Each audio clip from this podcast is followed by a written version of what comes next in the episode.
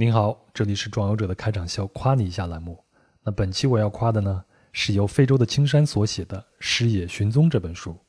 那以我的视野所见呢，这可能是华语世界里边罕见的以非洲草原上的野生狮子为主线的纪实作品。那书的主角是狮子，又发生在非洲，还是个纪实作品，那一定要对这个地方和狮子有足够的了解才能够写成，对吧？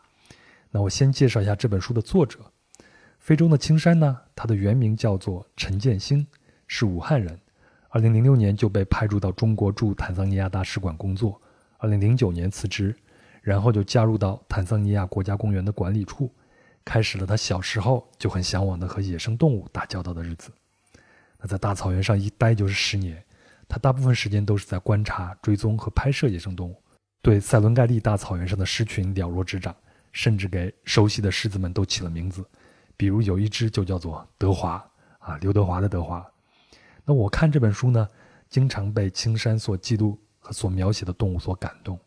比如他写狮群内部从不恃强凌弱，那狮子之间坦诚相待，共同抵御外敌。他又写到哦，曼泽湖畔的母狮丽莎如何被入侵者赶出狮群，又如何回到湖畔忍辱负重养育幼狮。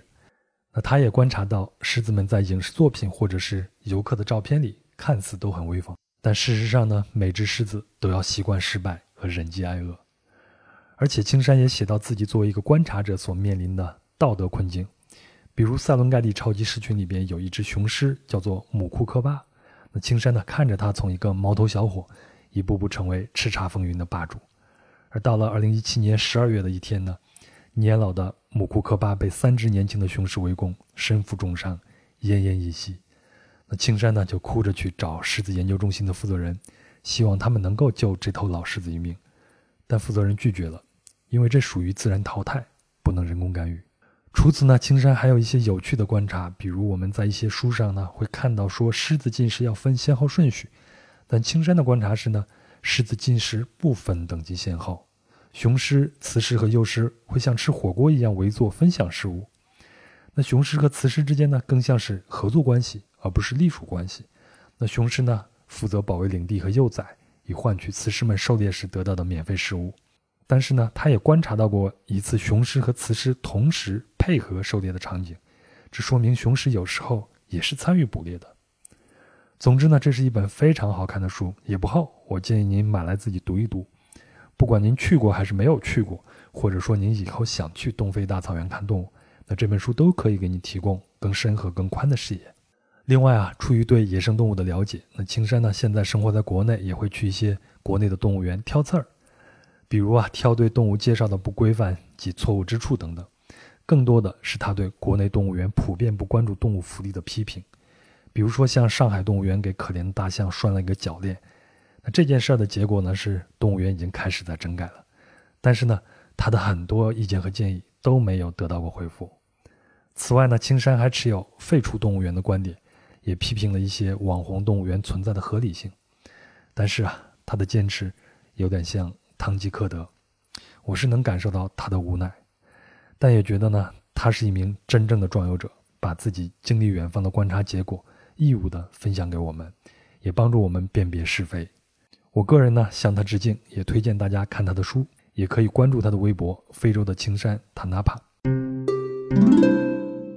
好了，这就是本期的。夸你一下，那壮游者呢是一档独立播客，很需要您的支持。您可以通过微信公众号文章下方的喜欢作者进行赞助，也可以通过支付宝账号壮游者幺六 .com 进行转账赞助。谢谢您，让我们有机会一起前行。您准备好了吗？我们出发了。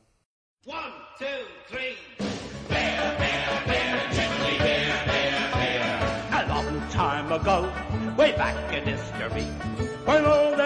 drink was nothing but cups of tea. A long-tailed man by the name of Charlie Mott, and he invented a wonderful drink and he made it out of hop. He got to be an admiral, a sultan or a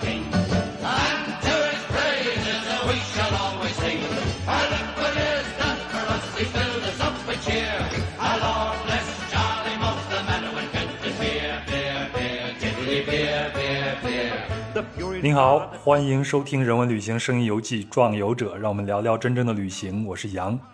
今天呢是一期串台节目，那来到壮游者做客的是和壮游者一起加入了日坛公园旗下日光派对的啤酒事务局。可能有一些听友对啤酒事务局并不熟悉，我先介绍一下。那啤酒事务局呢是一档专注于啤酒以及啤酒话题的播客节目，专门说啤酒的啊，由天辰和琪姐共同主持。那每周三呢，他们都会邀请啤酒从业人士和资深爱好者，分享他们与啤酒之间不得不说的故事。那在千变万化的啤酒国度里，感受着因不同而美丽的世界，特别好的一句话。所以呢，我对天成和琪姐也是仰慕已久了。终于，我们决定要来串个台。我们的话题也很轻松，就是要聊一聊旅行中喝啤酒时发生的故事。那透过杯中酒呢，去感受这因不同而美丽的世界，杯酒人生吧。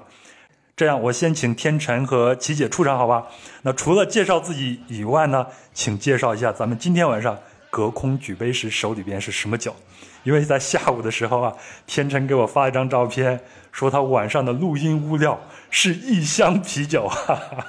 琪姐先来好吗？Hello，大家好，我是琪。大家好，我是天。然后我们俩现在其实在喝同一款酒。对，这是什么酒呢？来，琪姐帮大家介绍一下。范家乐的小麦黑啤酒是一个来自德国的小麦。对啊，这款酒其实。啊，没有什么特别的。然后之所以选择它，就是因为有一次我在德国旅行的时候，然后找我一个哥们儿，然后当时我们就是很随意去路边的便利店，然后去呃超市里边吧便利店，然后就就是随手拿了这瓶酒，然后我们一起在柏林的某一条河边，然后晒着下午的阳光。然后一人拿了一瓶这个酒，我觉得很惬意。所以其实回国之后，我一直没有看到这款酒。然后直到最近，然后在上海的某一个小的便利店看到它，然后发现很便宜，然后立即就买了。然后今天正好我们一起来分享一下。对，然后顿时就回想起了当时的回忆。对，午后的夏日。对，特别适合今天来跟杨老师一起聊一聊在全世界喝酒的故事。然后这里的话，我也想给我们啤酒事务局的听众来隆重推荐一下《壮游者》这款播客节目。其实这款节目也是，其实这档节目我这款节目 说酒说顺了，这款酒 这档节目，对对对，这档节目也是我听了挺久的了。因为我自己虽然不算是个旅行达人吧，但是我也特别呃想去听一听很多啊去过很多。可能神奇国家或者是神奇经历的一些人，比如说之前，呃，我记得有聊过朝鲜的一些旅行者，还有像去古巴，对，还有非洲的各种那个很奇特的一些，就是我之前从来没有听说过的一些地方。所以我觉得，啊，这款节目也是我自己一直默默在听。这款节目，这档节目也是我一直默默在听。这款节目挺好的。然后今天非常开心，然后杨老师可以邀请我们一起来做客。其实我们是互相聊一聊吧，就是去啤酒和旅行的一些。啊，故事是。那刚才你说到德国的时候，我就想起来我在德国的经历。因为去德国你都要喝啤酒嘛。然后我是白天开车，然后四处去逛，晚上停下来的时候，你觉得特别累，就要到超市去买一点啤酒。但是你完全不认识那个啤酒它是什么样的名字，而且我也不太懂啤酒。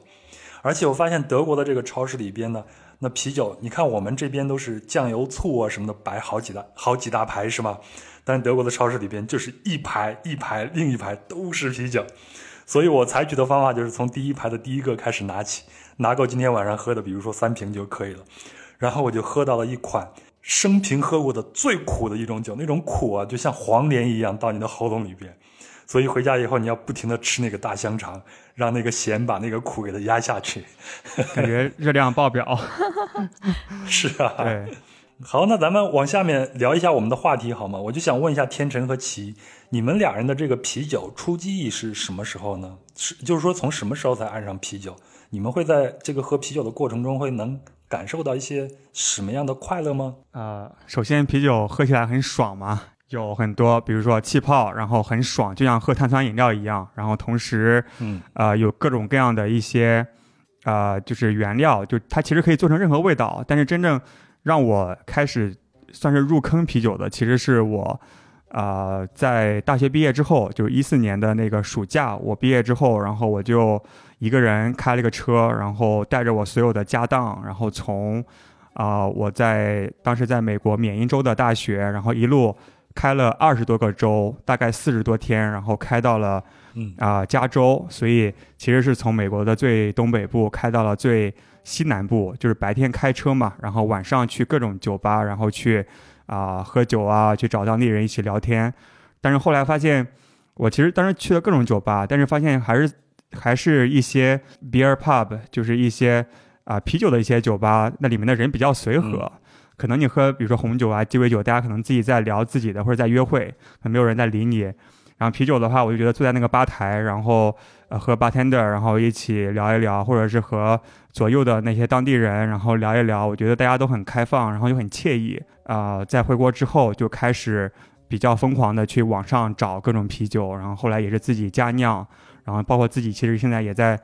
包括现在其实也在和七姐做这样这档节目嘛。像我的话，其实我也是大学的时候在美国念书，但当时我其实对啤酒没有特别大的感觉，因为美国比较流行的是 IPA 的风格嘛。然后在超市，我们当时就是买到了 IPA，然后我当时喝的第一口，我就想说，哎呀，这个啤酒怎么这么苦呀？跟我以前喝的酒完全不一样。然后，但当时就是，嗯，我不想喝这么苦的东西，所以也并没有入这个坑。然后后来在美国的时候呢，其实我们学校每周四会有一个 Keg Thursday，就是会在校园里面拎来几个那个 Keg 的啤酒桶，然后大家就在草坪上面喝喝啤酒，social 这样子。然后当时主要喝的还是呃以小麦为主吧，然后特别是夏天，你就是在那个草地上面喝一个清爽的啤酒，就觉得很开心。但当时其实讲真，我对啤酒并没有太多的感觉，就觉得哎还挺好喝的，并没有真的入到这个坑里面去。呃，然后后来我就在呃东南亚跟欧洲都生活了一小段时间嘛，然后在当时也是疯狂的出差，然后也去了很多地方。就每到每去到一个新的地方，我就会去哎当地的小酒吧什么的，就是下班喝两杯嘛，跟同事一起。然后当时就对啤酒就是产生了比较大的改观吧，因为确实喝到了各种各样不同的啤酒。然后其实是直到认识天以后，天一天到晚在朋友圈里面发，呃，他自己酿酒啊，或者各种酒，然后想说，哎，怎么会有人对啤酒有这么大的激情呢？然后后来，直到我们开始做这个播客，我也从一个小白，然后慢慢的进阶成长，然后真的是去了解到啤酒这个千变万化的这个国度啊。嗯其实这一点好像和旅行带给我们的一些感受还挺像的，就是从一杯是啊、就是酒里面，你可以了解它的，比如说啊、原料是什么，然后当地的一些风土的人情，甚至包括酿酒师的一些心思，所以其实也让我们看到了这个美好的就多样的一个世界吧。其实我也想问一下杨老师，你平时喝不喝酒啊？其实我们说到这个啤酒记忆，我的啤酒记忆可能就会比较早一些。我是大概是在八七或者八八年，当时我大概是十岁，因为那个时候我爸爸带我去啊、河南的开封去出差，然后他就带我去。我记得那个时候去趟开封特别的麻烦，要一天的时间，现在大概就一两个小时就到了。然后在吃晚餐的时候呢，我爸爸和他的同事呢就买了个啤酒。我印象中那个啤酒是用那种白瓷碗来盛的，然后黄澄澄的，看着特别的好看，还会往上面冒那种气泡啊什么的。你知道那种东西对小孩子来说有一种非常非常大的一个诱惑。然后我就吵着闹着说我要喝一口，嗯那是我那应该是我人生中喝的第一口啤酒。我现在还记得那个啤酒应该叫做汴京啤酒，开封吧，就是古代叫称汴京嘛。然后我那个时候觉得，哎，这个味道不错，虽然有点酸。所以你看，我的啤酒的记忆就是天生和旅行是结合的。那也是一次旅行，然后第一次喝到了啤酒。是，然后呢，我自己出去旅行的时候，往往会去品尝一下呃当地的啤酒，这是我的一个个人的一个爱好了。还有一次我对啤酒印象特别深的，应该是二零一三年的时候，我去坦桑尼亚旅行，然后去那个塞伦盖蒂的大草原上去做那个 safari 去看动物。当时呢，我们一个团里边有一个德国的老头啊，注意啊，这是一个德国人，这个德国在后面我会不停的出现。这个德国人呢，他就描述了他刚刚登上了那个乞力马扎罗山，然后坐在山顶上开了一瓶冰啤酒，喝了一口，他描述了一下他那个感觉，他说那太他妈爽了，你知道用英文说 所以我就觉得哦，那种感觉真的是好奇妙，我会在脑子里边去勾画那样的感觉。等我们结束了这一趟 safari 的旅行以后，其实这一趟旅行还是蛮艰苦的，因为我们报的是很便宜那种团，然后晚上就是住帐篷啊，睡在草原中间，风餐露宿了三天，回到了小镇上以后，我也去饭店里边买了一瓶冰啤酒，舒舒服服的喝了一口。在那个时候，我有一种感觉，就是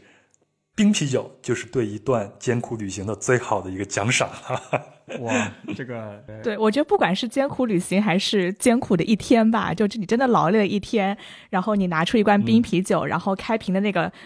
那个声音，然后我觉得就已经很治愈心灵了。然后一口大口吨吨吨下去，对，就觉得浑身舒畅。是，就包括我们很多听众一直留言给我们说，我们的片头就是那个呲的那个开瓶开啤酒的声音，说引起极度舒舒适。所以接下来我我想请你给我们来一个小小的一个科普啊，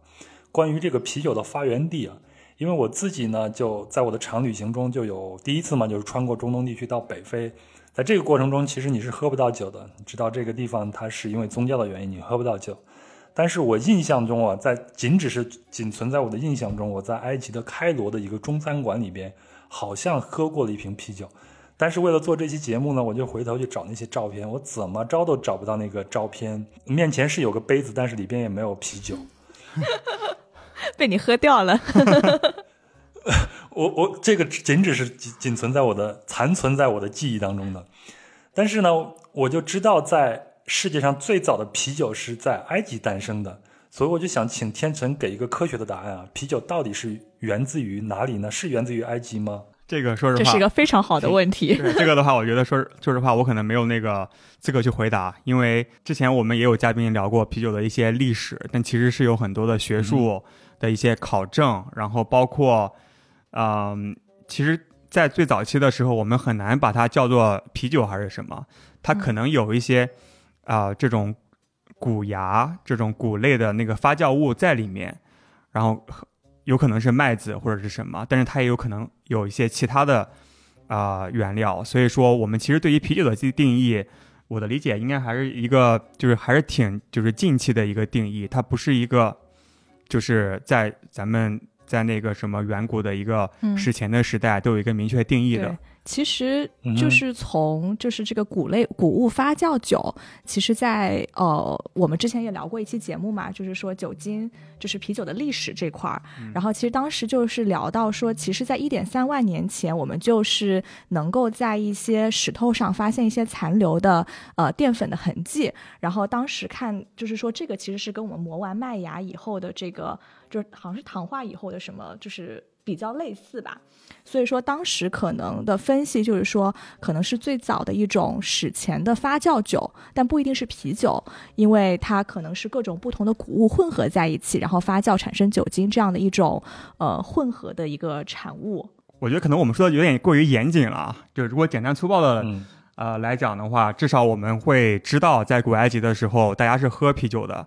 然后有有一部特别不靠谱的纪录片，大家可以去看一下，叫做。啤酒是如何拯救世界的？对，然后 它里面就是讲，就是没有啤酒就没有埃及的金字塔。然后啊，它里面就是说，啊，当时其实应该也算是事实吧，就是那些金字塔的那些可能算是奴隶或者是那些工人，他们其实每天啊会收到那个啤酒或者是 whatever 这种。对，没有，他们每天结算的工钱就是以啤酒来计算的。就比如说你劳动了一天，我今天分给你，比如说，呃，四杯啤酒这样子。对，因为它可以帮助他补充他的体力。然后，所以那个纪录片的结论就是说，没有啤酒就没有金字塔，还有很多 很奇奇葩的一些结论。哎，你们俩说的这么学术啊！但是据我所知啊，这个争我们世界上第一款啤酒或者是啤酒呃发源地的国家可不老少。我听说琪姐。有人告诉你啤酒的发源地不是埃及，是吧？你曾经有一个捷克人告诉他，啤酒是在捷克发现的，是吗？对的，就当时我去呃，我去布拉格旅游的时候嘛，然后我当时报了一个一日团，然后那个导游其实是一个年纪特别特别大的老爷爷，大概七八十岁了。但他就是一路上给我们讲起啤酒，就特别特别的有激情。他就说：“哎呀，提起啤酒，你们第一个想到的可能都是德国、比利时，但其实我们捷克人对啤酒特别特别的骄傲。然后呢，说我们每天都要喝。他就特别骄傲的说，捷克是人均喝啤酒最多的国家，大家每天都要喝啤酒。然后他就是说，哎，你看我现在身体这么健康，活了这么久，呃，就是因为每天喝啤酒，就特别特别的骄傲，嗯。”我在捷克布拉格的时候，我第一天去那边，我找了一个 Airbnb，然后 Airbnb 的房东呢就去接我，然后去安排我去吃饭，要带我先熟悉一下环境吃饭。然后吃饭的时候，他的桌上只放了一杯啤酒。对他们好像确实是从中午就开始喝了，嗯。然后接下来几天呢，我就会去饭馆里边吃饭嘛，然后有一个巨大的一个棉帘子，但是等你把这个棉帘子推开以后，你就会看到里边一对老太太或者是。一个老太太，一个老头子坐在一起，满面笑容，每人的面前都放着一个巨大的一个扎啤。中午，这个是中午，然后他们就在里边喝酒聊天。他们真的是很爱喝啤酒。然后你刚才说的那个数据，我也看了一下，他们应该是人均啤酒消费量最大的一个国家。这个统计应该是一四年的时候，英国的《每日电讯报》做的一个统计。然后他们一年每人一年要喝一百四十三升啤酒。我们中国的啤酒消费总量虽然是高达五百四十亿升啊，但是因为我们的人太多了，所以我们的人均啤酒消费只是四十升而已。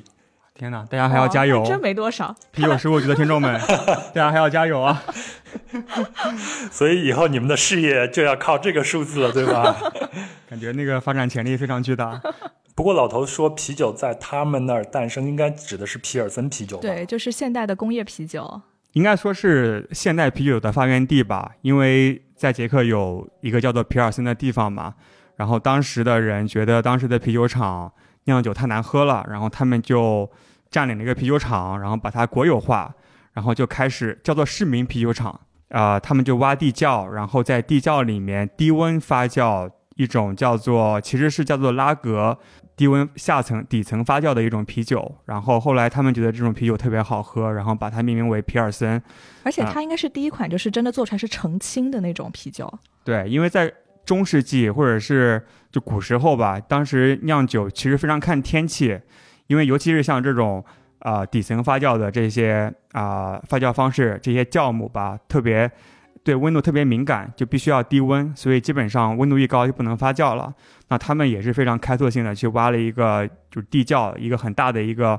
呃，地下的一个发酵的一空间，然后从此可以非常稳定的，然后保持一个低温的一个环境，然后开始去呃酿这种拉格拉格啤酒。对，包括我们现在喝到的大绿棒子，什么都是拉格酵母发酵的嘛，其实都是在皮尔森的基础上进行改进。对，也不是改进吧，就是演变。对，演变过来的。对。哦，如果把现在的大绿棒子上写上拉格这几个英文字母，看起来档次一下提高了好多一样啊。其实很多，如果你仔细看的话，中国很多大绿棒上面，它其实应该也写了拉格，但是大多数人对啤酒的认知就是所有的啤酒都是大绿棒子。其实这这点我们不太同意。对。对我，我再补充一个，就是说现在的大绿棒子其实为了降低成本嘛，所以添加了玉米啊一些其他的原料来进行发酵，所以就是风味就没有皮尔森这么好。说到这个风味，我当时在捷克旅行的时候就看很多的资料嘛，就发现就你说当时捷克最早他们酿造这个拉格啤酒的时候，当时的捷克政府为了保证这个捷克啤酒的质量，就做出了一些规定，有些规定就非常的有意思，比如说啊。他们就规定，这个啤酒酿酿造商要把刚酿好的啤酒送到市政厅去接受一个调查，然后把酿造好的啤酒泼到一个专设的那个长凳上，就是条凳上，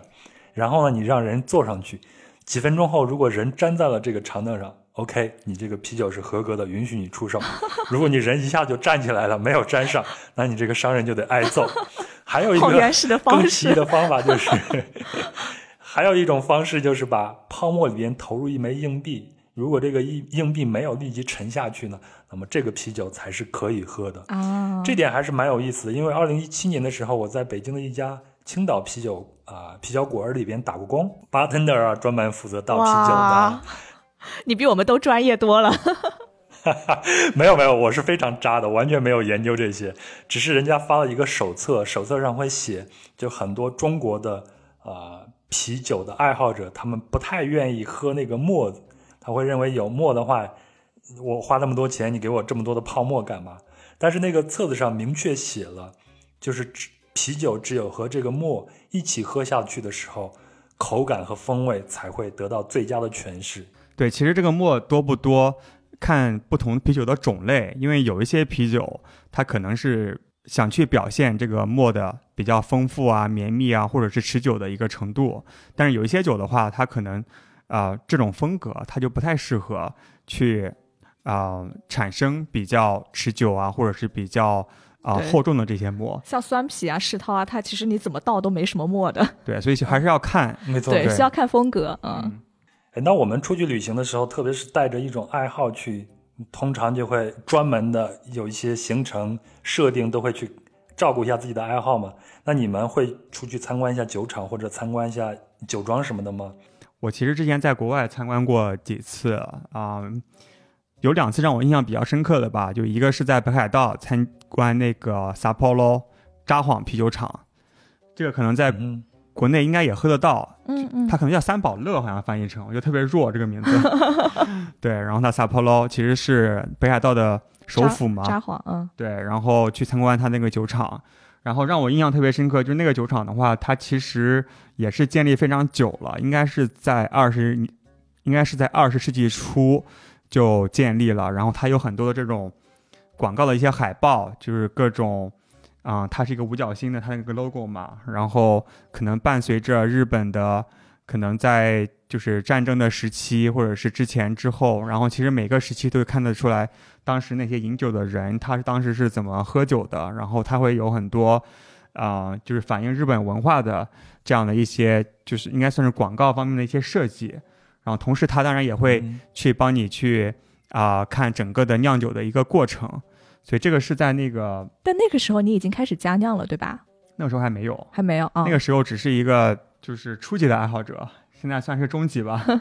对，然后就后来去那个，就后来其实也去荷兰去旅行的时候，去那个喜力啤酒，我觉得特别震撼，就是它那个科技体验特别牛逼，各种 VR 进去之后就各种什么，把你带到一个房间里面去，你四面八方，包括头顶上方都是那种大屏幕，然后。各种什么酵母啊，在你那个身就是就是四周，然后跑来跑去，然后帮你还原这个整个就是麦芽，就是从糖化，然后到啊、就是后期的，就是整个的酿酒的一些啊、发酵的一些过程，然后投入酒花啊，然后最终最终把它投出来，最终把它酿出来一杯酒，然后包括在最后的话，它也会教你怎么打酒，然后它是有。一大排酒头，然后让你免费打，然后直到你打出来一杯完美的酒，然后他再放你走。好，这个地方我们俩需要交切磋一下技术啊。在喜力啤酒厂，他给你的倒出一杯完美酒的这个标准是什么呢？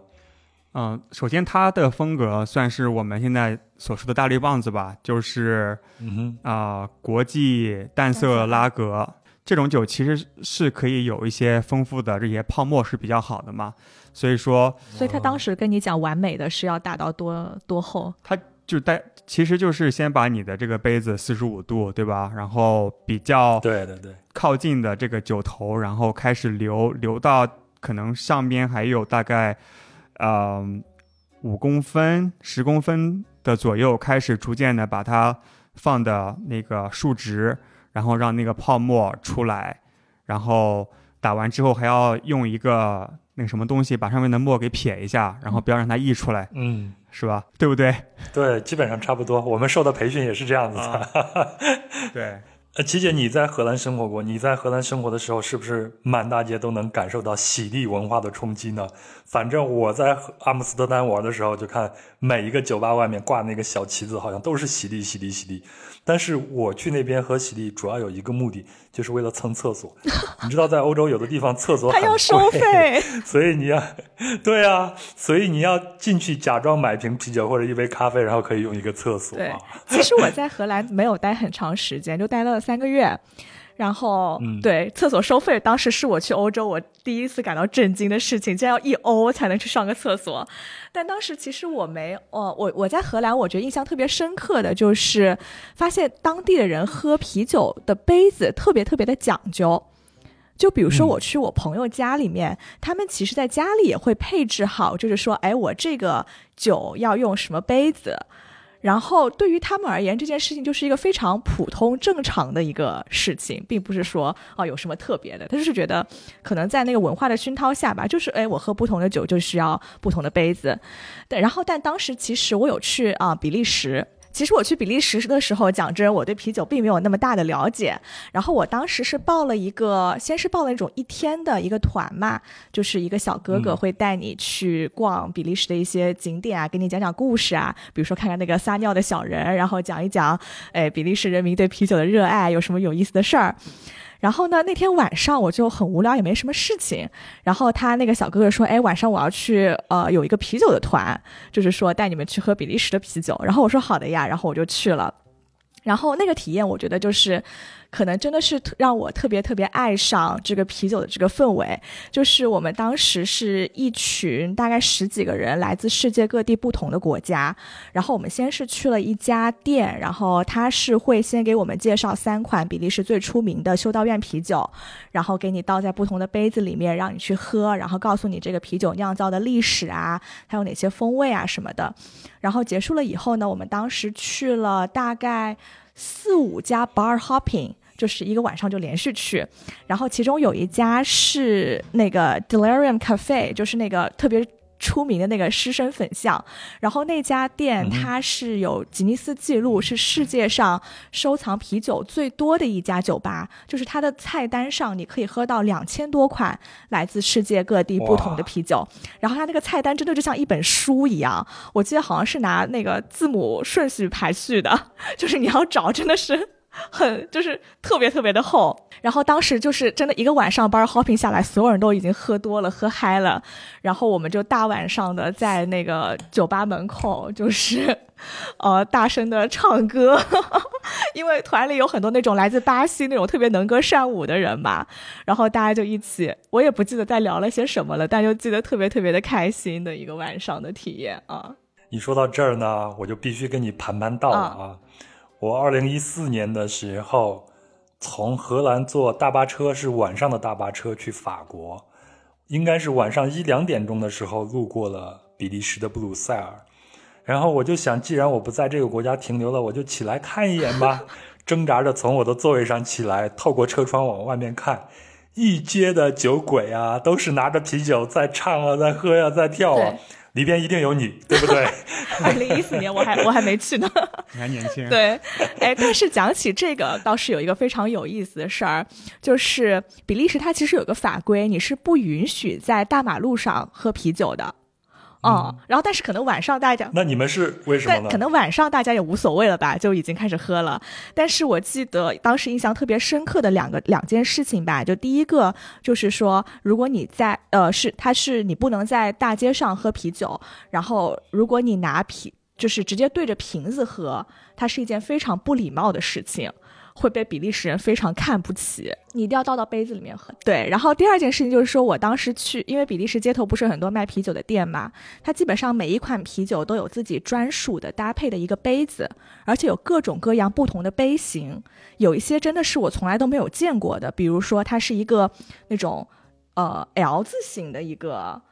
呃，形状，然后还有一些像试管一样，就细细长长的。它就是说，不同的啤酒，他们都会搭配不同的杯子去喝。就这件事情，他们特别的讲究，嗯也很执着。关于啤酒和杯型的搭配，请关注我们未来不知道什么时候录的一期节目。对，这个其实是我们一直想聊的一个。对，感觉是一个非常深的坑，大家会可能会觉得杯子有什么好聊的，但其实说实话，里面很多学问。我想起我自己有一次，我是在，但这个不是啤酒啊，是红酒，是在阿根廷的门多萨。我们知道在门多萨产很好的红酒嘛，因为它的呃葡萄园都是由安第斯山脉上流下来的雪水然后浇灌的，所以酿很好的红酒。我下午中午就出发，开始去参观各种酒庄，去了三四家吧。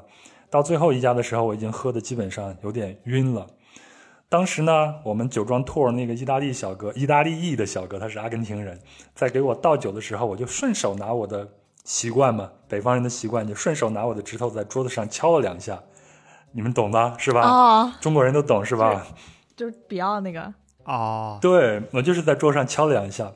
然后他们就问我说：“哎，杨，你这样敲两下是干什么？”我说：“这在中国的传统文化里边表示 thanks。”然后在下一轮的时候，我依然这样敲了两下，他们就又问我。有一个巴西姑娘凑上来说：“杨，我要跟你确定一下，这个在你们中国的意思是什么呢？”我说：“thanks 呀，gracias 呀。”我就用西班牙语说 “gracias”。对，然后那姑娘恍然大悟啊，原来你说的是 “gracias”，我们刚才都听成了 “sex”。哇，天哪！所以那姑娘来了，找你了是吧？没有没有没有没有，我们我们完全不认识。大家肯定想说，中国的文化这么奔放的吗？这是闹了一个笑话。我后来也去参观过一个酒庄，而且这是一个精酿啤酒，是在美国的圣地亚哥。好像圣地亚哥是美国的精酿之都，是吗？天成啊，有很多地方的人都自称自己的地方是精酿之都，比如说是 Oregon 的那个 Portland，然后还有那个圣地亚哥。还有加州一些其他的地方，但确实我觉得圣地亚哥是有很多很厉害的酒厂。所以你当时去的是哪一家？我当时去的是一家叫做卡尔施特劳斯那一家。然后据他们当地旅游局的陪同说，这是他们当地最好的一个呃精酿啤酒厂了。然后反正我当时也是懵的状态啊，因为你上酒的时候就是拿一排。酒从高到低给你排一排，然后给你讲这个什么这个什么这个什么，我也不太懂，反正就从头挨着喝就是了，然后喝的就很懵，但是确实是非常好喝，因为我特别喜欢它那里边有一些带果味的那些啤酒。但是那天我趁着酒晕的时候，我就问了他，就是旅游局的，然后我就问了他一个问题，我说你喝了这么多酒，一会儿你怎么开车送我们回酒店啊？然后他就笑了笑说没有关系。我说在我们中国，只要喝一口酒。我们都不敢上街了，在美国是这样子吗？哎，天成，你们两人在美国生活过，在那边，他给我的解释是说，根据你自己的量就好了，一杯基本上是没有问题的。你们那边的当地的州的法律是什么样子的呢？对，其实基本上，因为当时我在美国也开车嘛，然后我，嗯啊，收到的消息是，至少在缅因州或者是美国东北部吧，新英格兰地区，基本上你在吃饭的时候，你一个小时喝一杯，可能。五百毫升的那种淡的拉格啤酒是 OK 的，就是即使是法律来查你也不算酒驾，这是他们告诉我的一个消息啊，但是我没有啊验证过。但是确实并不是说你喝一点酒它都会啊算你酒驾，因为它是有一个标准的，而且你的身体其实一直在消耗酒精嘛，所以也看你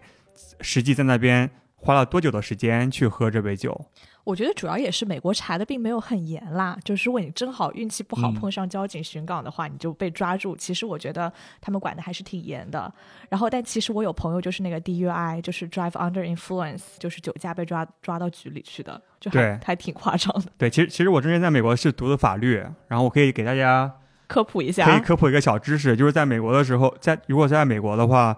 包括很多其他的所谓的西方国家吧，就是警察没有理由来随便抓一个人。就他如果来，比如说查你的车，你必须要有啊一定程度的迹象表露出你犯罪了，比如说你喝酒了，或者是你图呃，或者是你在运送毒品。他如果没有这个迹象的话，他不能像啊，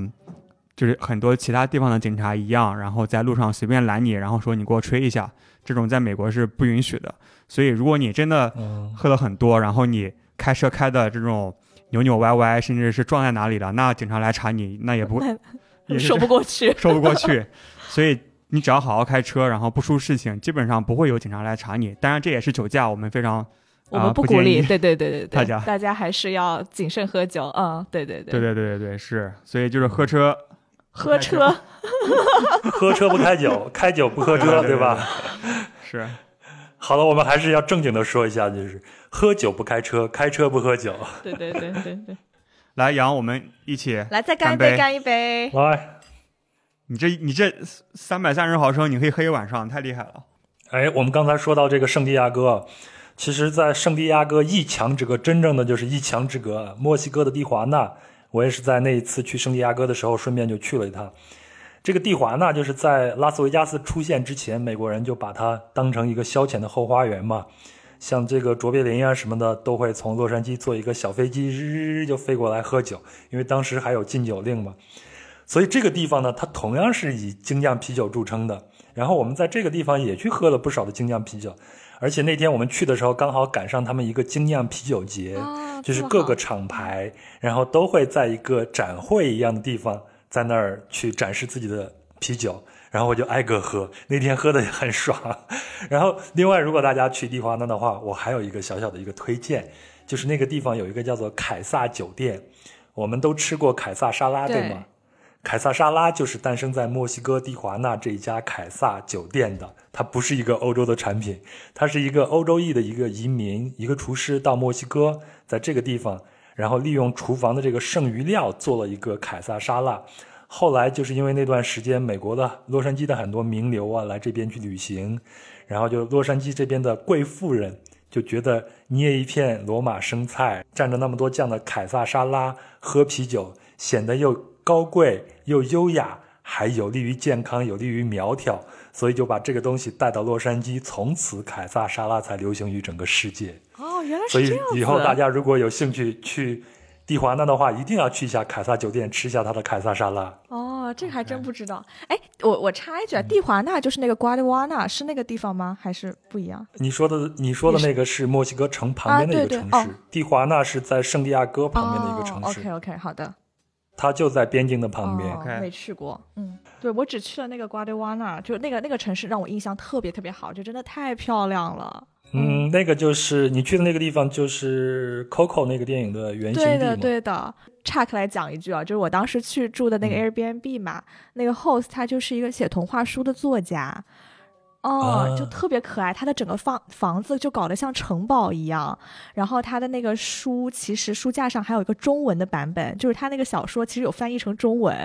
然后他都不知道这是什么意思啊。你看懂了吗？我看了呀，嗯就就就觉得特别特别好，我特别喜欢墨西哥，有很多艺术家在那边儿。嗯，哎，我们说到墨西哥，啊，你们出去旅行的时候，到一个其他的地方、国家啊，比如或者是省份或者是城市，你们会特意去品尝一下当地的啤酒吗？反正我自己是有这样的一个爱好的。可以说我去一个地方旅游，我几乎唯一的目的，算了，这样说好像被就是。好像被我老婆听到不太好，就是 我会我会那个我我首要的，因为我是一个就是比较随意的人嘛，我基本上不会在事前去做好行程规划，然后到那个地方之后再去看周围有什么玩的，或者是拿个相机在路上走，边走边拍，然后边去当地的那些餐馆，然后路边摊去吃东西。但是我会做的是，先要把当地我要去打卡的酒吧或者是酒厂，然后先搜一下，然后其他的就可以就非常的随意。嗯，哎，我其实也差不多。我出去旅游，其实是我先会先在那个 Google Map 纸上把我想要去的所有的餐厅，然后 bar 全部都加上去，然后就看我当时在哪里，然后看哎附近有些什么店，然后我就会去去一下。呃，琪姐，你在墨西哥的时候喝了他那个科罗娜啤酒了吗？啊，我喝了呀，就是哎，其实每个地方都有他们自己的大绿棒子嘛。然后其实墨西哥嗯其实就是 Corona，、然后它上面就是会确实会加一个那个加一个那个青柠，对吧？啊，对对，关于加青柠，来大家来讨论一下，为什么加个青柠呢？我觉得这就是为了讲一个故事啊！难道真的是会让它的口味会变好吗？我并不觉得，我觉得科罗娜啤酒本身就挺好的呀。我觉得就是青柠增味吧，它就为整个啤酒，因为其实墨西哥天气也比较热嘛，然后它就是为嗯整个啤酒增加了一点酸度，然后加上那个气泡的感觉，就更加的爽。但是墨西哥食物里边放青柠是一个非常普遍的一个现象，特别是我们吃 taco 的时候都会往里面挤青柠嘛。嗯所以你这个解释也是通顺的。哦对我之前听到过一个说法，我不知道真的假的，据说是之前墨西哥的，我不知道工业或者还是什么比较落后，它会有一些铁锈存在那个瓶口上面，就是你打开那个瓶盖之后，啊所以需要有东西擦一擦，但是擦一擦也很麻烦嘛，那顺手拿一个柠檬然后来擦一哦，所以他们，反正菜旁边都有青柠了，然后顺手拿过来。哦，我对觉得这个这个说法挺挺合理的呢。这个我不知道，哦对。对，但是现在的话，感觉你给我一个科罗娜，你不放青柠，我觉得你这个不正宗。哎，你说到正宗，你们喝过那种？你们去酒吧应该喝过龙舌兰什么 tequila，、嗯嗯，然后你们去酒吧的时候喝 te tequila，他会给你一个什么样的一一些东西呢？我印象很深刻，我当时去一家店，然后他就是那个服务员跟我聊的特别特别开心嘛，可能看到亚洲面孔，也觉得哎、这边亚洲人不是很多，然后就特别想跟你聊天，他特别热情，然后最后说一定要送我们那个 tequila shot。然后我记得他当时是端上了一个小托盘，然后那个托盘分为四格，然后一格是放了一个 tequila shot，然后一格是放了青柠，然后还有一个是放了一个辣椒粉啊、盐粉之类的一个混合的一个粉状的东西，然后最后一就是辣辣椒粉加盐吧，然后最后一格它是放了一个炸的昆虫，然后他就是啊，然后他就是说，你吃的那个顺序是要先在那个。呃，手上把那个粉撒上嘛，然后你舔一口，然后直接把那个 tequila shot 喝下去，然后最后嚼一颗青柠，然后吃完了以后再去嚼那个昆虫，就是有那个脆脆的那个口感。然后我还印象特别深刻，那个服务员他听说我是从中国来的，然后他第一反应就是说：“哎呀，你们中国有好多炸昆虫啊，我特别想去中国玩，就想吃昆虫。”我当时都惊了。他应该去东南亚。对，我说我听过千千万万想来中国的理由，我说你是我第一个听到想要因为吃炸昆虫想要来中国的人。说到这个 tequila，你看他会跟你说，让你又是舔盐啊，又是嚼这个柠檬啊，对不对？我在墨西哥的时候，我住的那个旅店有一个小小的一个酒吧，酒吧的老板就告诉我，不要听他们的，你直接一口喝了就行了，这才是最正宗的喝 tequila 的方式。后来我查了一下资料啊，就说 tequila 最大的经销商其实是美国人，而不是墨西哥人。所以这个美国的酒商呢，为了讲一个故事，让这个酒卖一个更好的这个价格，所以他们发明了要先舔一下虎口的这个盐。然后喝一口酒，再去嚼一下这个柠檬，这样的一种方式。我还看到有各种千奇百怪的喝 tequila 的这种方式。我见到有一种最奇怪的是，你拿那种老式的电话机，然后它不是有那个电线嘛？你一只手捏一个，然后这边就有一个人摇，会产生那种微弱的电流。当电流通过你的身体。产生那种被电的感觉的时候，你喝一口 tequila，我的妈呀，这个想想就感觉非常上头啊！这个感觉很很墨西哥风格呢。我我还有一些啤酒记忆，它往往就是跟一种食物搭配在一起的。你们有没有这种感觉？我看奇文原来我们聊你好像去越南的时候，对那个 pho 非常的啊印象深刻，是吗？天哪，讲起越南，我再次表达一下我对越南的热爱。我可真的太喜欢越南了。就我我去越南大概去了两三次吧，然后就是可能去越南之前也。哦，反正我之前就很喜欢吃 pho 嘛，因为在美国其实有挺多越南人的，然后所以我们那边有很多就是比较正宗的，就是吃 pho 的餐厅。然后我真的去了越南以后，我才发现，哇，原来有这么多不同类型的米粉。因为我本来以为越南就是 pho 这么一种东西，然后后来他发现他其实各种什么粗的、细的，然后干的、有汤的，然后就各种各样都有，然后就真的都超级好喝。然后其实讲真，让我。特别特别喜欢越南的一个点就是，呃，我在当当地喝到了一家我特别喜欢的一家精酿啤啊精酿 bar。哎，我当时其实是一开始想要去找一个鸡尾酒吧的，然后但当时其实并没有找到一个很好的。然后当时我男朋友他就是哎找到了一家就是 craft beer 就精酿酒吧，然后当时也没抱什么期待就去了。然后印象中它那个楼就是特别特别的可爱，就是一个小洋房，然后是一个窗，就是有几扇小窗子，然后那家。那家 brewery 叫那个 Pastia Street Brewery，就是那条街就叫 Pastia Street 嘛，就是越南最繁华的一条大街。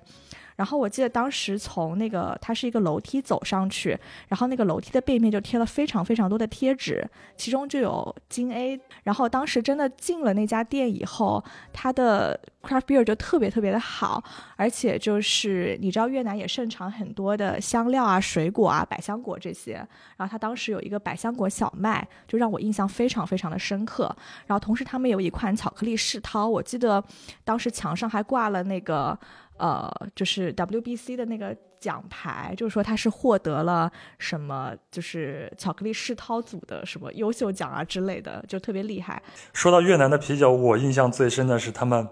就像中国人喜欢我，就是原来我们街上有大排档的时候，大家都坐在街边啊，对。然后你会发现越南人，对吗？全都坐在街边喝他们的干啤。对，这点也是我印象非常深刻。哦，对啊，这个。就是杨老师把我想分享的对说了，就是夜市的这个羊肉串的这个鸡，就是我觉得最好的配餐。对，我当时去越南的时候，我都惊呆了，就是它大街小巷，大家就拿了那个特别小的塑料板凳。就特别朴实，然后所有的年轻人坐在街边，然后就喝啤酒或者喝咖啡。但我觉得越南真的是大街小巷，就是所有的街道，感觉晚上都可以变成夜市，就整个城市就是一个夜市那种感觉。对，这个其实是和我小时候的夜市是一模一样的。嗯，因为我们算是苏北的小城市嘛，就是推着一个车，然后就可以变成一个夜市。对，然后就是那种大绿棒子，然后小时候。小时候喝酒好像不太好说，反正 就是就小时候嘛，然后就是烤几个羊肉串儿，然后很热气腾腾的，然后大力棒子，然后一喝，然后就觉得特别的放松，特别的惬意。所以刚才杨老师问到啤酒配餐，我想来想去，虽然后来也可能吃过一些所谓比较精致的，不管是什么西餐啊，或者是什么日本料理啊，配啤酒都可以配，都挺好的，或者煎饼果子，对吧？去北京，他那个北平机器。他们有那个煎饼果子配啤酒也很好，但是有些时候就是想要去做一件事情，就是要去外卖点个羊肉串儿，然后在家里喝个啤酒，就是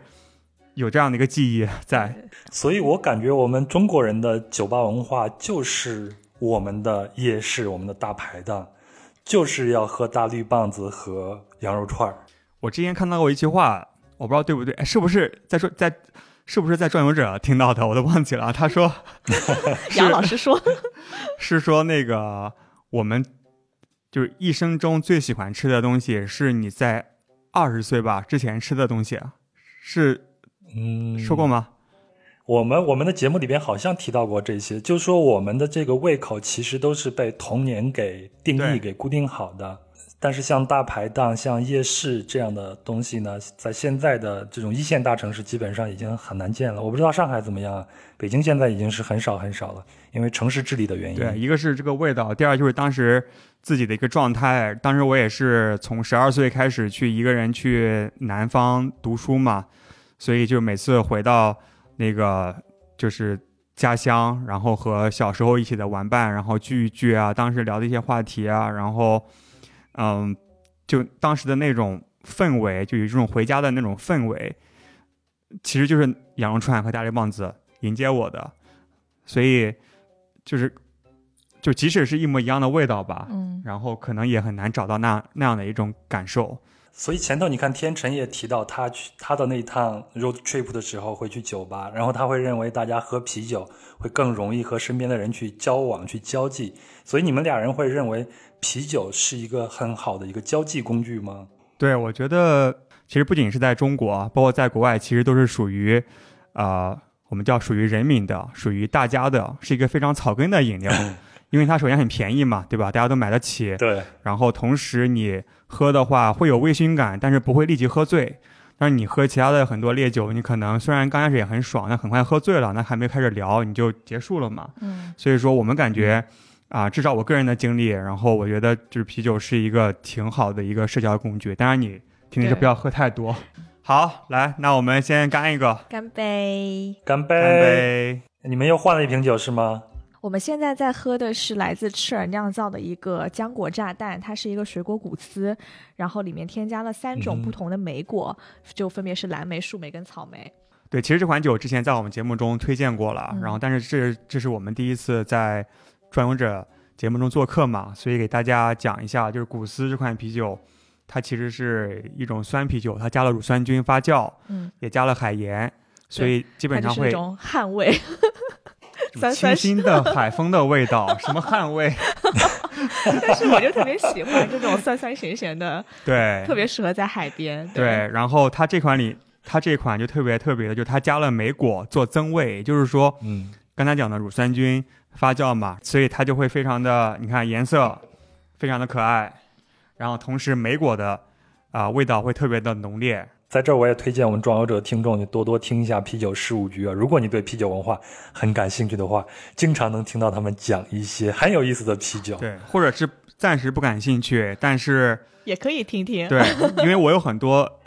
呃朋友嘛，尤其是女生的朋友，然后他们自称对啤酒不感兴趣，但是每一个被我带进酒吧的人，最终都成了精酿啤酒的爱好者。没有一次失败。好，那咱们回到咱们的话题中啊，那你们在酒吧里边有没有碰到一些非常有意思的人呢？而且我觉得一个酒吧是可以窥探一个目的地的一个小小的一个窗口的。就讲到在酒吧里遇到的一些人嘛，然后第一反应就是纽约的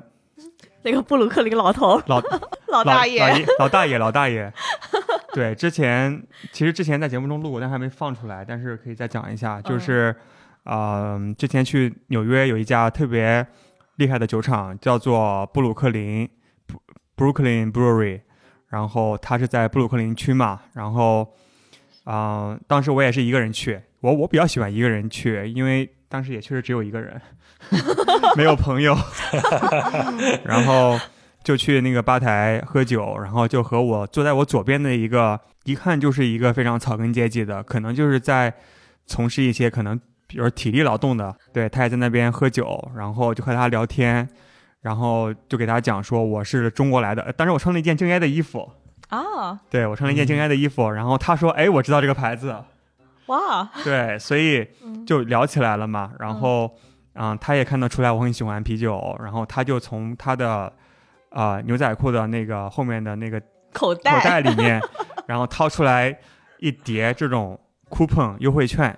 然后他说这个是什么纽约精酿协会出的一本 coupon，然后你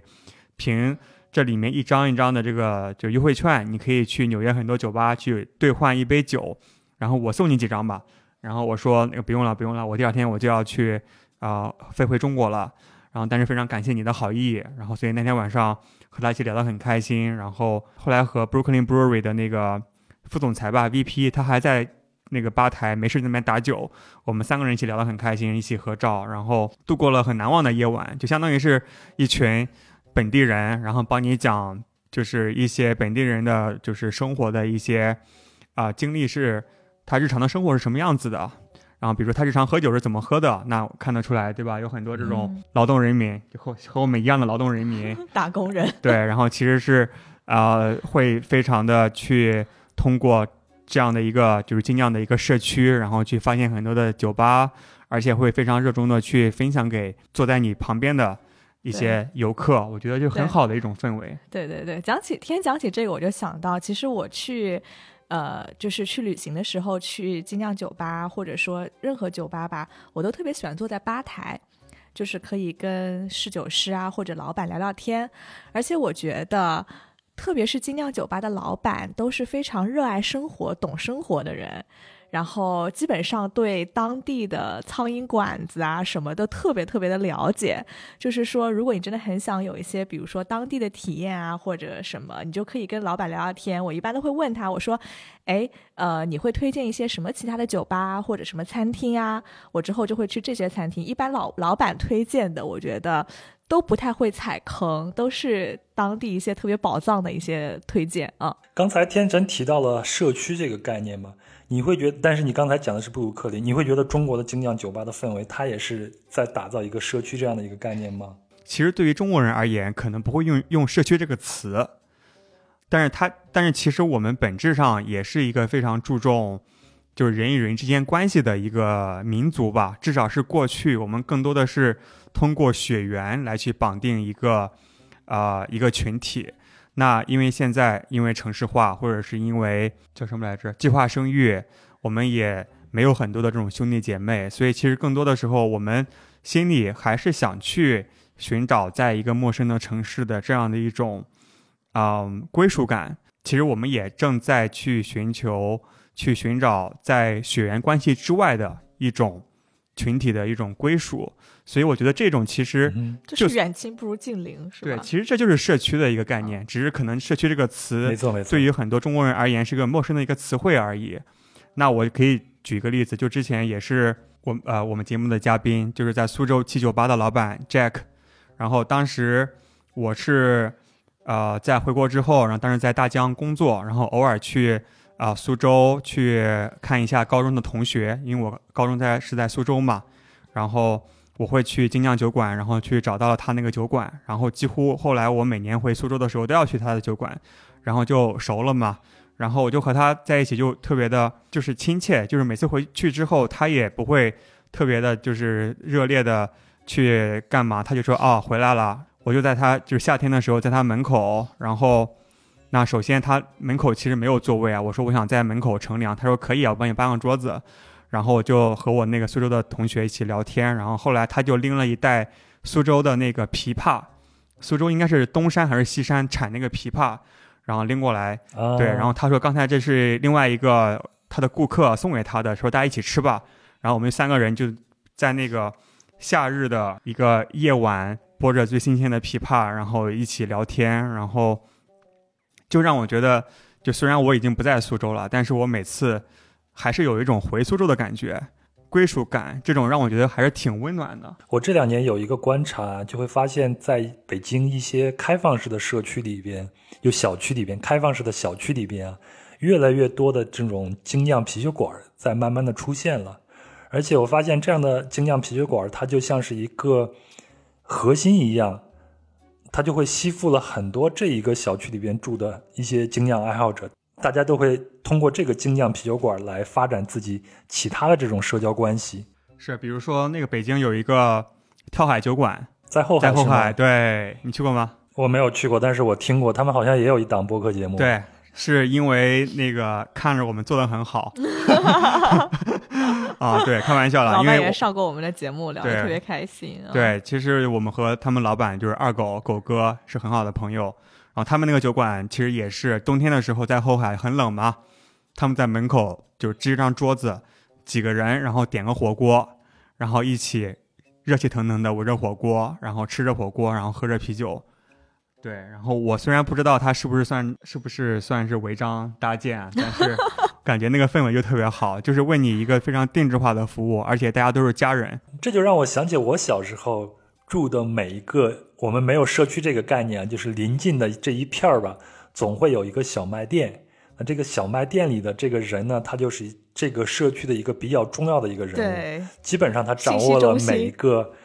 对每一个家庭的家长里短的事情，他都会知道，而且他会非常乐于去帮助你们，因为他要做这个开门的生意嘛，他必须让自己的人际关系达到一个最好的一个状态，他才能更好的做生意。我这个我突然想起来一件很好笑的事情，可能跟社区没有什么太大的关系啊。就是当时我们在亚特兰大的时候嘛，然后因为中国人其实呃经常会去一家就是中餐的饺子馆，然后那个老板娘就感觉是我们整个亚特兰大中国人的一个社区的中心，然后她就会知道哎谁跟谁分手了，然后这个学校比如说这个学长跟学妹什么关系之类的，然后她就是一个呃人肉的一个就是红娘啦，就会帮你介绍说，哎，这个喜欢我们来这个饺子馆的这两个人，哎，好，感觉你们俩挺般配的，要不要介绍你们认识一下？就有这种 社区的那种 KOL 的感觉。所以，不管是这个饺子馆的老板，还是我们刚才提到这些中国的精酿酒吧，其实它都是在拉近人与人之间的那种关系的。我觉得这种感觉是特别特别的好的，特别是在这个时代，嗯更需要我们有一个介质去拉近彼此之间的这种关系了。嗯，对，可以是一碗饺子，也可以是一杯啤酒，对吧？哎，那天成，你刚才讲了你去参观海外的这些啊、啤酒厂嘛？你在中国有没有参观过中国的这种啤酒厂？他们会有一些区别吗？哎，讲到这个，这个就可以讲一下我第一次参观啤酒厂的经历，就是我们当时去贵阳嘛，然后参观 Trip Smith 的啤酒厂，这其实是我真的嗯第一次真的去到一个啤酒厂里面，然后第一次喝到最新鲜的从发酵罐里面打出来的啤酒，它其实一一什么感觉？一打出来一整一杯都是泡沫。我当时就惊了，想说，哎，怎么全是沫？然后但沫慢慢的，它那个泡沫就会变成酒液，然后你喝的时候，就是我们当时喝的那款是呃 Trip Smith 新出的金桔嘛，然后它就在呃，它就添加了，它是金桔拉格，它本来就是一个非常易饮的酒，然后再加上呃最新鲜的金桔，就是非常非常。扑鼻的那个金桔的香气，就特别特别的新鲜，然后当时就喝的特别开心。对，然后旁边是一个大哥在，呃，加热那个巧克力液，在那边搅那个巧克力酱，对，因为他们在要去做一个巧克力增味的，应该是一个世涛的啤酒，嗯。嗯，然后就是大发药罐，然后会看到大家在热火朝天的用各种原料，然后投各种的原料嘛，打出来的那个啤酒真的是，就觉得新鲜的真的太好喝了。对，就包嗯括、包括我老婆不一样尼寇，她之前其实对啤酒无感，就没什么兴趣。然后她也是喝了那一杯金桔拉格，然后就觉得好好喝，就就是比某些其他的酒还更还有意思。对，就其实就讲到新鲜，其实是啤酒非常非常重要的一个特性嘛。这也是为什么我们那么强调就是在地性或者本土，因为真的只有在本土你才能够喝到最新鲜的啤酒，然后它的口感是更好的，然后整个体验也会更好。对，而且其实一个一一个就是口口味嘛，然后第二就是去这种酒厂参观，大家可以感受到当地的风土人情。就比如说赶哥他带我们，其实也是非常贵州人的形式，就是他在我们去好好几天之前，就是说你飞机什么时候那个啊、降落，然后你怎么安排的，然后他把那个日程安排的满满的，就是我们从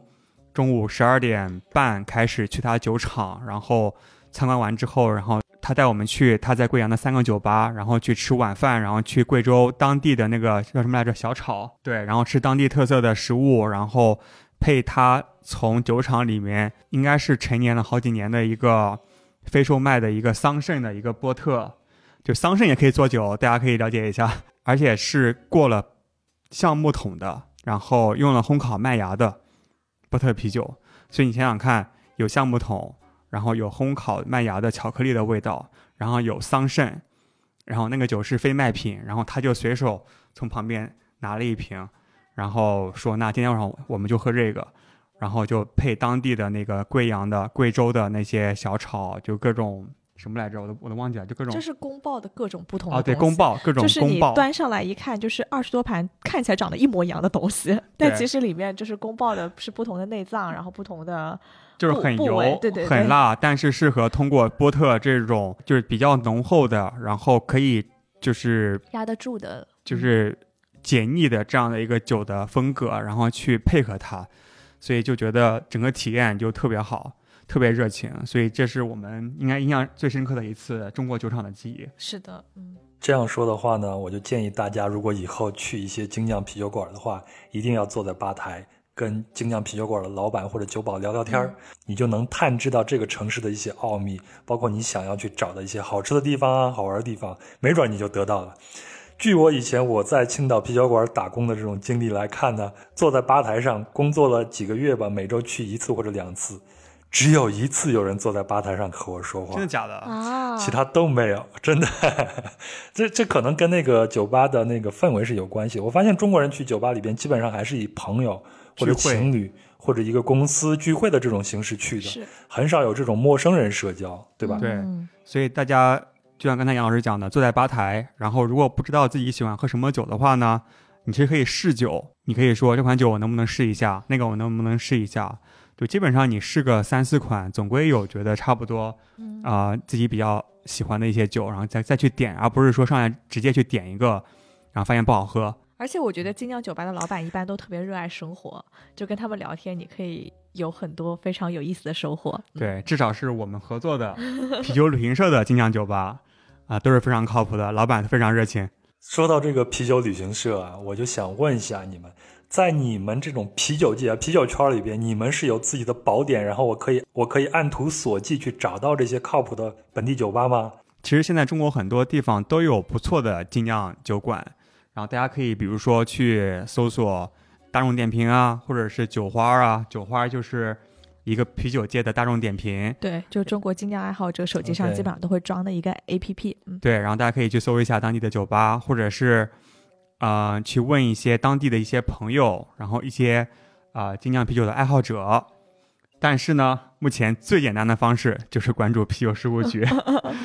啊，没错，对，然后我们每一期都会，我们经常就会请就是全国各地比较厉害的一些酒厂、酒吧的老板来做客我们节目嘛。然后，所以你不仅可以啊、发现哪一个酒馆好喝，而且能够知道这个酒馆、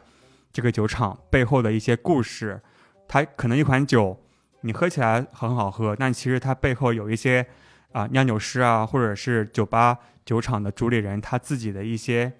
想法。所以我们从今年开始，然后发起了一个啤酒旅行社的计划。我说，其实起因也是我们的听众群里面每老会有人问，就是说，哎，我我马上要去哪里玩啦，然后有没有什么当地嗯推荐的酒吧什么之类的。然后呢，就是这种问题特别多，所以我们想说。对对对，所以我们想说，索性我们把这些信息收集一下，然后把我们真的喜欢的，然后当地大家都推荐的一些呃精酿酒吧，就特别是那些真的是很用心的去经营的老板，然后包括他们的店，推荐给大家。对，尤尤其是我们也看到去年疫情嘛，很多线下的门店，包括很多精酿的酒吧，都陷入了很多的困境。所以说，我们也是想力所能及的，然后通过我们节目这一点点小小的影响力，然后可以去把经过我们筛选过的靠谱的、既好喝又有趣的酒吧推荐给我们的听众。所以我们才企划了啤酒旅行社的这样一个计划。大家可以每到一个地方都可以看到我们的合作酒吧。目前现在全国有大概一百四十多个合作酒吧，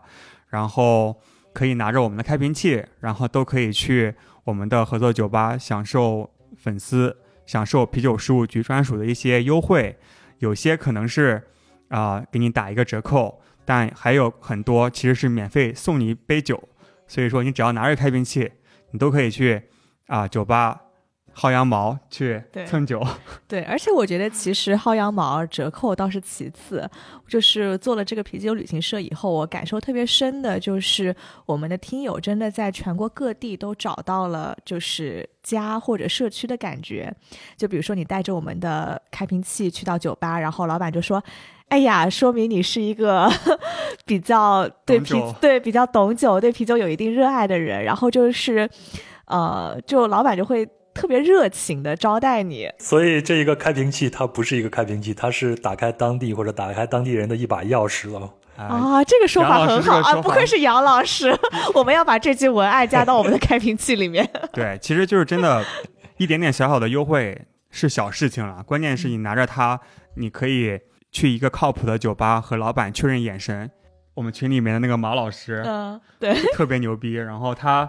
去南京玩嘛，然后出对出差也挺多的，就到处打卡。嗯、对，然后他去南京的高大师的那个酒吧喝酒，然后高大师啊、那家店是我们的合作酒吧嘛，然后老板把他喝得很开心，然后也发生了一些不可描述的事情，然后第二天他去其他酒吧喝酒的时候，虽然不是我们的合作酒吧，但是那个高大师的啊、就是店长，然后还主动给他其他酒吧的老板发消息说啤酒事务局的。那个听友来了，好好招待一下，然后又喝了一个晚上，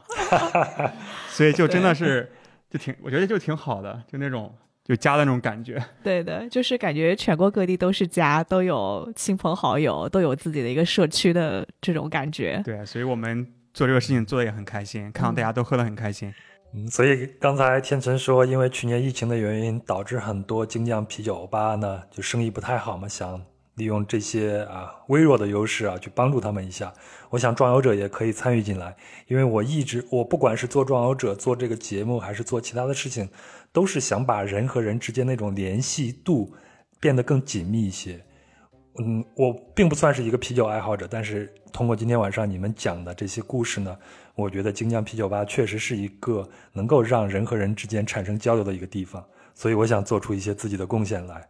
哎，我们就可以讲一下那个开瓶器的活动。瓶器的那个活动，对对对，对，天成和琪姐过来也没有空手来啊，还为我们壮游者的听友们准备了一些礼物，就是刚才他说的那些打开当地和打开当地人的那把钥匙开瓶器啊，呃，送我们几个呢？送送几个呢？送送十个，可以吗？哎，我们再我要再跟你讨价还价，我们就像是那种虚假的直播节目了，是吧？然后我要跟你翻脸，才送十个，你一定要多送我几没个。有，没有，大家那个可以关注转游者的微信群，然后群里面的人越多，我们送的越多。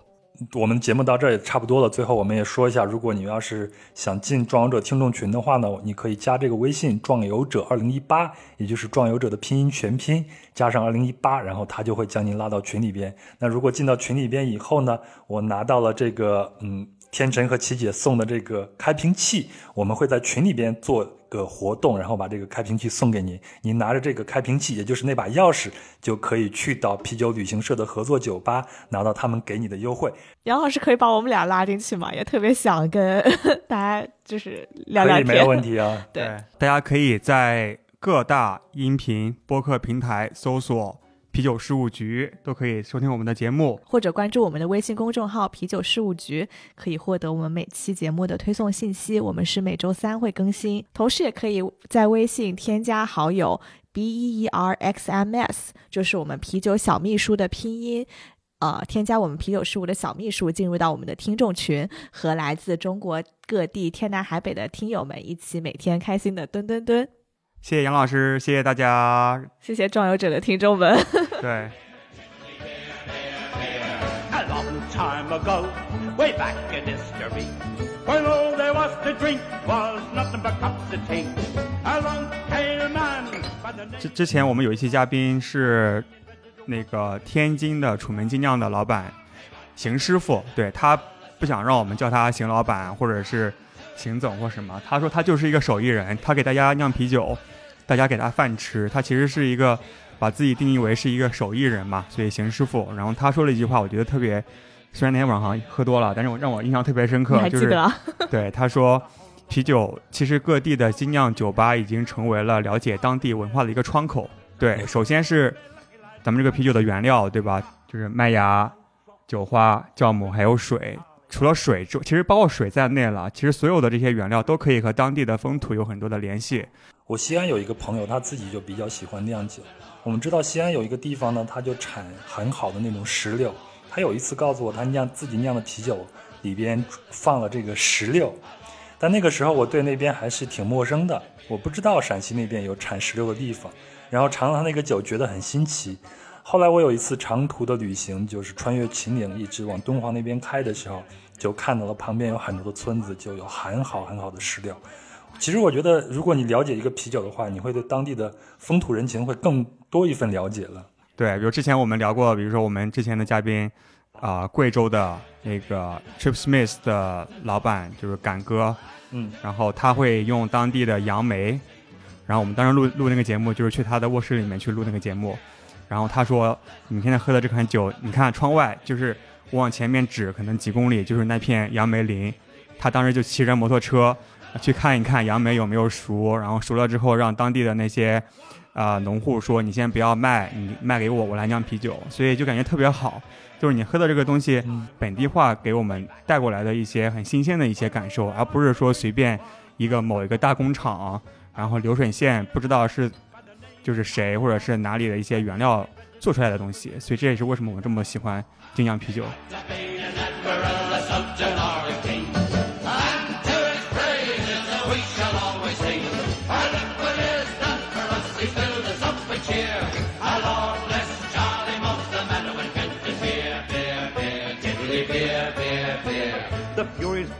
The Fancy's Pub, the hole in the wall as well. Oh, one thing you can be sure of, it's Charlie's beer they sell. So come on, all me lucky lads, eleven o'clock she stops.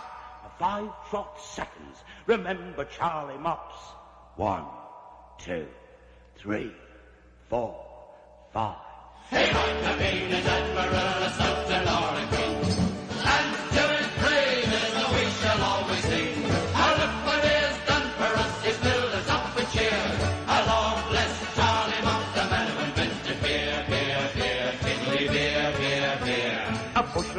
a barrel of box, and stir it around the sink.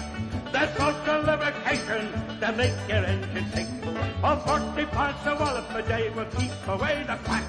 It's only eight and eight the pot and one and six tax.